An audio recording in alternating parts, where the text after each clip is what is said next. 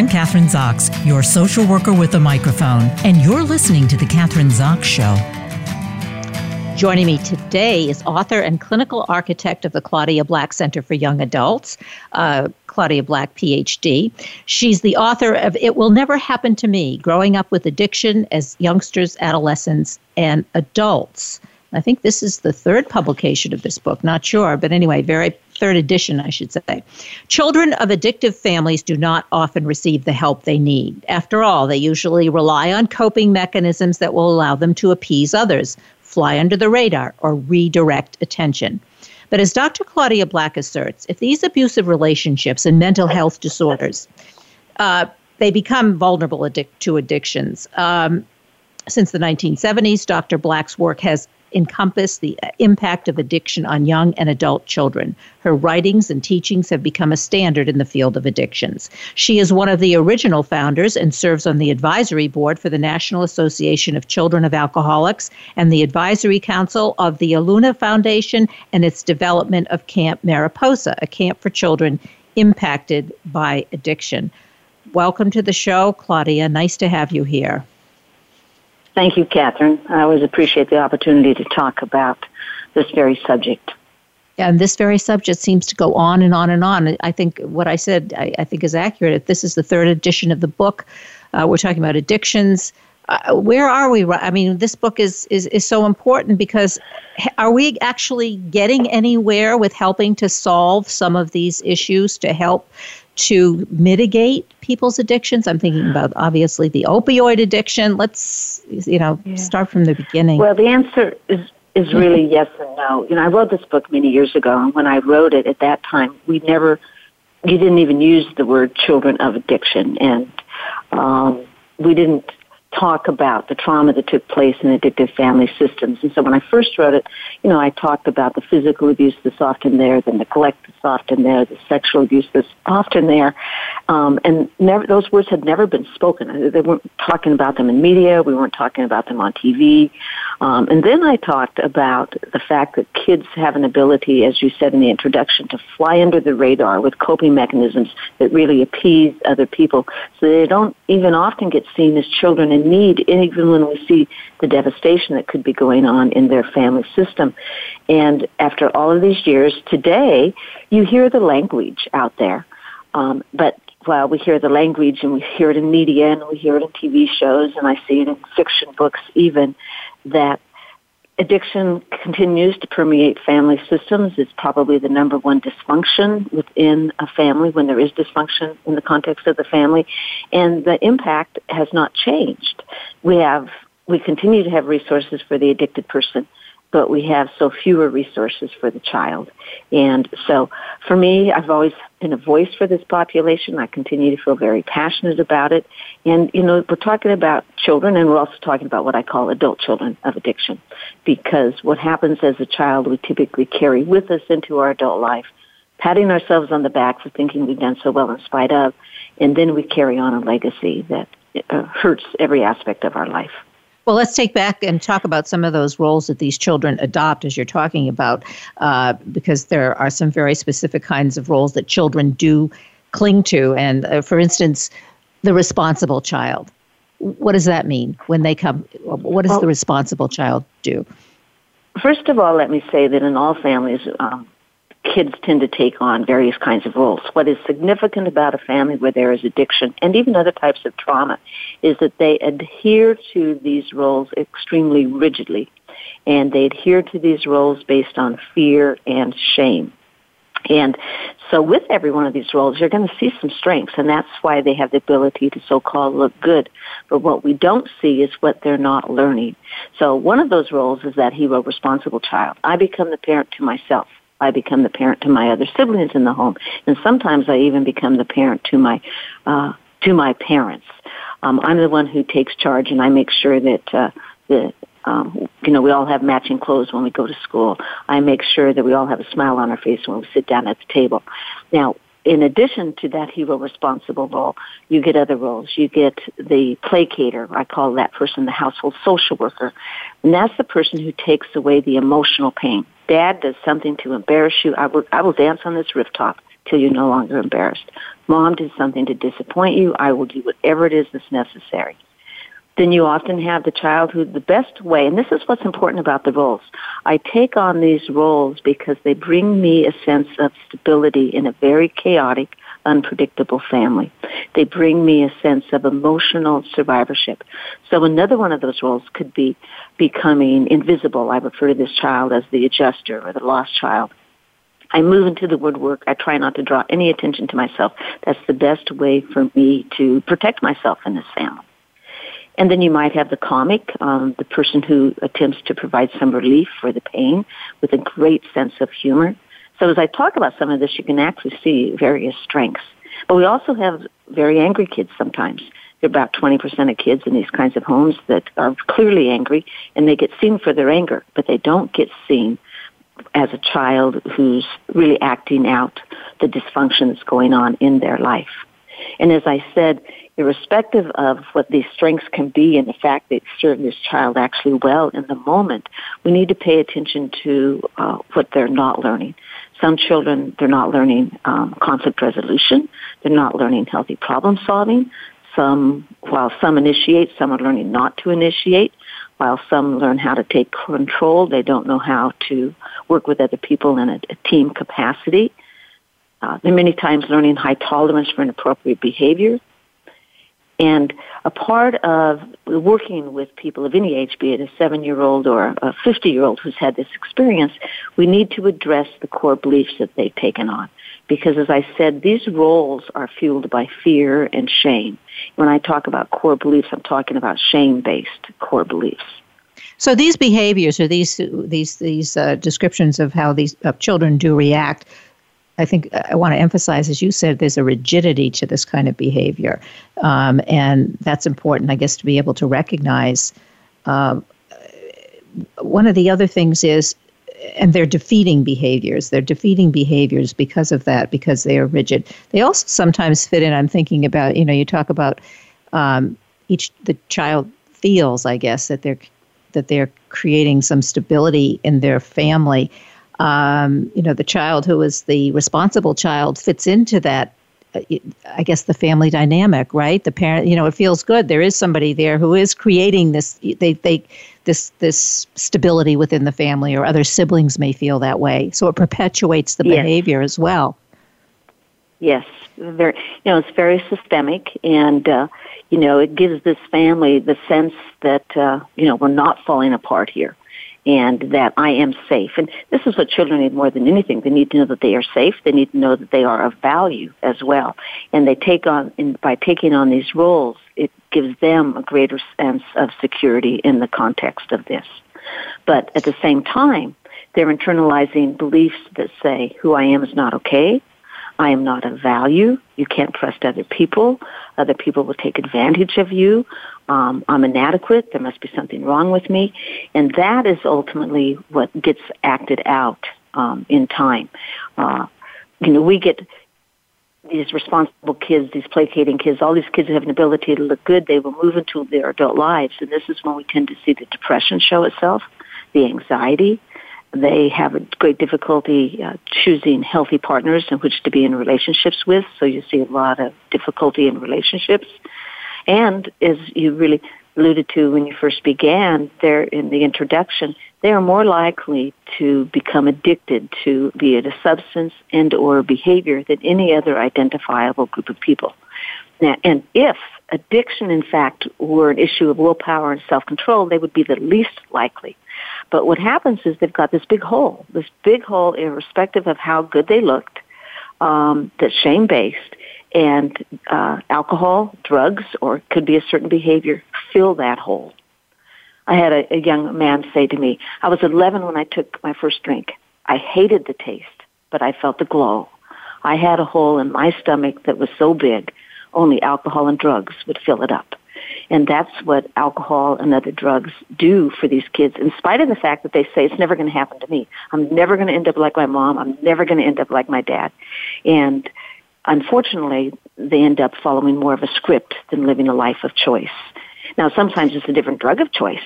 You know, I don't drink alcohol because my dad was an alcoholic, but I end up addicted to cannabis or I end up addicted to gaming or I end up addicted to heroin. Um, so it may not be the exact same drug of choice, but uh, things that they can become addicted to, anesthetize, medicate, and uh, take away that pain, at least temporarily. And you're talking about these personal stories. Can you talk about some? I mean, some have a good outcome, I, I assume, and some don't. Um, talk to us about. There's yeah, always get, differences. You know, children um, can be very resilient, but there's reasons that they are resilient, and uh, the reasons have a lot to do with one, probably the two things that make the biggest difference for kids, even if they're in troubled families, is if they can develop a relationship with a caring adult outside of that disrupted family system um, that will make a significant difference in their life. And that caring relationship actually could be the coach at school. It could be um, a teacher in the school setting. I, I often use schools because that's where kids spend the greatest amount of their time. It could be somebody within their neighborhood. You know, it could be it could be the car mechanic three blocks down the road, and you've got a little eleven year old um, who's wandering be- around outside because he doesn't want to be home due to what it is that's happening, and he starts to hang out at the car mechanic's place and he does that day after day, week after week. Pretty soon months go by, years go by, and they don't even talk about what's going on at home. But the mechanic develops a relationship with this kid that says, you know, I like you, kid, and um, you're important, and uh, I appreciate you. I mean, even that kind of relationship can make a difference. And the other thing that people can do, even in the context of dysfunction, um, any healthy rituals that can become a part of a child's life, um, and healthy rituals around dinner time, uh, around going, bedtime. And sometimes the healthy ritual is in addictive homes, kids just sort of separate in the evening and just sort of end up in bed on their own. It could be making sure that you acknowledge your child before they go to bed at night. And, you know, we have a lot of people where we have a parent in the family trying to do the best they can. So anything that parent can do to uh, continue some kind of healthy structure and healthy ritual and let those children be children and age appropriate is going to be important. Yeah, and that's a huge responsibility for the other partner, isn't it? to be oh, able to do that in the context, yeah, of trying to also maintain a really a some kind of a relationship with the I'm saying abusive uh, parent. Um, so, as it, I mean, you give an example of, yeah, go ahead. I think what's really important is you're not going to be able to do this by yourself. And if you're in a partner relationship with somebody, you know, who is addictive, it's really important that you get some outside support by people who also have been dealing with this. And you can find that a lot in self-help groups and even with the pandemic, you can find that on Zoom. Um, Al-Anon or what we call Nar-Anon, if it's another drug addiction, is a great uh, support group for family members. And it may be a counselor and even that can happen today um, through Zoom and on the internet. Yeah, uh, Claudia, please, let me stop I mean, you there because I always like to bring this in the context of, let's say, this past year. I did this with my first guest. I mean, it would seem to me all of what you've been talking about would be exacerbated if you are stuck in the house to, for a year. um, what do you do about that? I mean, that seems yeah. to me almost an impossible situation. So let's talk about that yeah, mental health issues and addiction issues are skyrocketing as a result, and then the impact on family members are skyrocketing. And, you know, I think important messages that a parent can give a child is that one, you know, what can the child do to create safety in their own home? Where can they go that's safe for them in the house when they're scared? Where can they go in the house that is safe for them in a healthy way when they are sad? Um, when they are angry, what can they do so that they don't lash out their anger in some kind of healthy way? So we need to, as we, if we can, as that other parent, try and give children those messages that can they somehow disengage from being central to what the chaos is in the family in a way that protects them. You know, where can they go in that house that's more safe? What can they do when they're in that safe place? Does it help them to turn on music? Does it help them um, to be doing some drawing. You know, one of the things we recognize is that they're living a life with a lot of trauma, and from a clinical perspective, they get what we call very emotionally dysregulated, and um, it's very important that they learn how to sort of ground themselves so that they are not they don't become impulsive and emotionally reactive. And grounding um, anything you can do with arts and crafts um, is very grounding for kids. Anything you can do with song is very grounding. Dance is very uh, grounding. Any kind of, um, if they can get outside of the home, just walking. Um, any, uh, our pets can be very grounding. Uh, so we certainly need, you know, if it's at all possible, um, uh, for these kids to get those kinds of messages. That, because you can't escape the home. So what can I do in the context of home versus to try and get in there and control things or take care of everybody else's feelings. And um, one of the most important messages the other parent can give those children is, I'm responsible for what I do with your mother or your father. You're not responsible. You know, I'm the adult in this house. And whatever we can do to help them uh, not become our peer and not to become enmeshed with attempting to try and handle this situation. What about when you have a, a, a uh, partnership where one is the enabler and the other one is the person who's addicted, and then you are stuck in this situation. Uh, what happens then? I think, and then the the impact on kids is even more so. And you know, I work with a lot of kids who are as angry, if not angrier, with the enabling parent as the, they are the addicted parent. Um, you know, why did uh, you know why is she or he doing this? Why are they ignoring this? And uh, you know, I think so for kids. One, that's modeled, so oftentimes that perpetuates them to become uh, enablers themselves. You know, we talk about addicts having a denial system where they minimize and rationalize their behavior. Well, family members do too. And that's where you see a lot of that in enablers. Um, we minimize, we rationalize. As a child said to me many years ago, in our family, we just pretend things are different than how they really are. And when we do that, we're going to enable somebody else. Well, not only does the addict do that around their addiction, but spouses and partners do. And then we model that for our children. And then in the beginning, it's a, a, it's a defense. It's a natural response when there's addiction in the home. But when we practice it so much, it becomes a skill. And then I take that with me into my adult life. And I minimize, I discount, I rationalize, I create a fantasy about the reality. And there's strong implications for that as I parent as I'm in relationships, um, in my work, um, and that's sort of an example of how I take this legacy with me. But when you say, what about? What about those kids when we also have an enabling parent? Um, the, actually, the devastation is just even more so for those kids. Let's talk about the because I mentioned it in the beginning in the introduction the, the uh, development of Camp Mariposa, which is that camp for children who are impacted by addiction.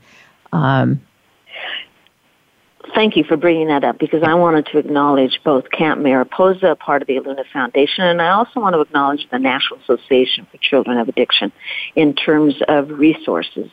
And Camp Mariposa is something that I was a part of helping to develop uh, actually several years ago now, probably 12 years ago now. And it is, we have 16 camps all across the country. And to be very honest, I'm not sure if we have one. I know we have one in Philadelphia. I know we have two or three in the West Virginia, Kentucky area. We've been trying to create new ones down in those that are hardest hit with the opiates um, epidemic. Um, we have them in San Diego, all across the country. Um, and a camp is for children who are 9 to 12 years of age. It does not cost that child uh, or the family anything uh, for them to go. And this is a camp that occurs six times a year because what we realize is these kids stay in an ongoing, usually chaotic family system. It does so happen that the majority of these kids um, have come out of foster care, have had parents in prison, do not necessarily have family members who are in any kind of recovery, so they are the ones least likely to have had a resource available to them. Uh, since that camp has been developed, we're developing a peer relationship program as they graduate out. Um, many of them are coming back as mentors to the younger kids. And again, to find out about this, and even find out for listeners who would like to see something like this in your own community area, go to the Eluna Network uh, Foundation. They have a Camp Erin for children where there is grief, uh, where they've lost somebody in the family. That's a one-time only five-day experience. And then we have um, multiple camps for young kids where there is substance use disorders in their families. You know, the, what's happening for so many of these kids, and particularly kids who are really marginalized in the kind of way I just described, is we've actually even needed to build in, uh, it's very trauma informed because these kids are very emotionally reactive, but we've had to build in even a suicide prevention component um, because of the despair they often feel. But I also wanted to mention the National Association for Children of Alcoholics in terms of being an advocacy organization for these children. And that's NACOA.org, N-A-C-O-A dot org. And between those two, you're going to be able to uh, uh, garner uh, uh, product that can be available in churches, in schools, and can be helpful directly to family members. Well, your work is uh, 24 7 it seems to me. I mean all of these uh, i mean these are fantastic organizations. Um, you know the camp mariposa when you say six times a year what, is summertime i mean during the school year, how does that work? It's during the school year, and I have to tell you, I am so proud of Camp Mariposa for the fact that you can't do this during the pandemic. In all of these camps across the country, I'm so proud of so many people. Um, all of these camps around the country, they're finding ways to still be a part of these children's lives. It might be on the internet, or it might be delivering things to wherever these children are living to remind them that there are people who care, um, to give them activities to help them um, stay, you know, uh, but take care of themselves in the context of what it is that's going on. Um, but typically, these are camps that take place in a camp setting.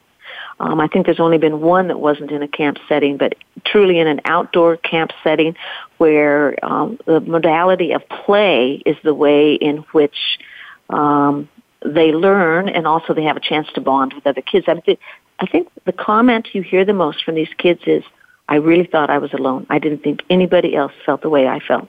You know, and that was true 40 years ago when I started my work, and it is still true today for these young children. And uh, through the use of play, they learn uh, one of the most important things they learn in the course of that weekend is that they are not at fault. They have not caused the problems in, in their family life, and that their job really is to do the best they can to take care of themselves. And they often do that by knowing how to ask for help. They try and teach them uh, the better problem solving. They also try and teach them how to calm themselves down when they get really scared and oftentimes are more apt to physically lash out. And uh, and the kids have a wonderful time. I mean, they play and uh, um, it, all of this is done in the context of play, learning these kinds of things. They do role plays, they do a lot of artwork. Um, sometimes they do uh, little rope challenge courses, and uh, and as I said, even in the pandemic, uh, these camps have managed to provide resources to these kids. And some of these kids now, you say you've been doing this for 12 years, are adults now, right? I'm assuming, at least the ones who started oh, out yes. in the beginning. Yeah, yes, so you must connect with them. Yeah. And many of them, yes, yes. I, I recently did um, a radio show, and uh, a 22 year old came back and talked. Um, and she stayed involved until she was 16 years old. She became a peer mentor to the younger groups, and uh, uh, it just it becomes life changing for them.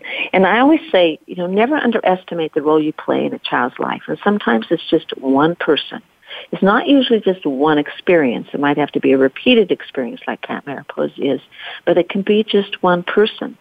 And, you know, people so often said, well, I don't know what my role is with this child. You know, they live in my neighborhood and what can I possibly say? Or I see this child at church and I know what's going on, but, and I'm not concerned about people being over involved. I'm much more concerned about people being under involved.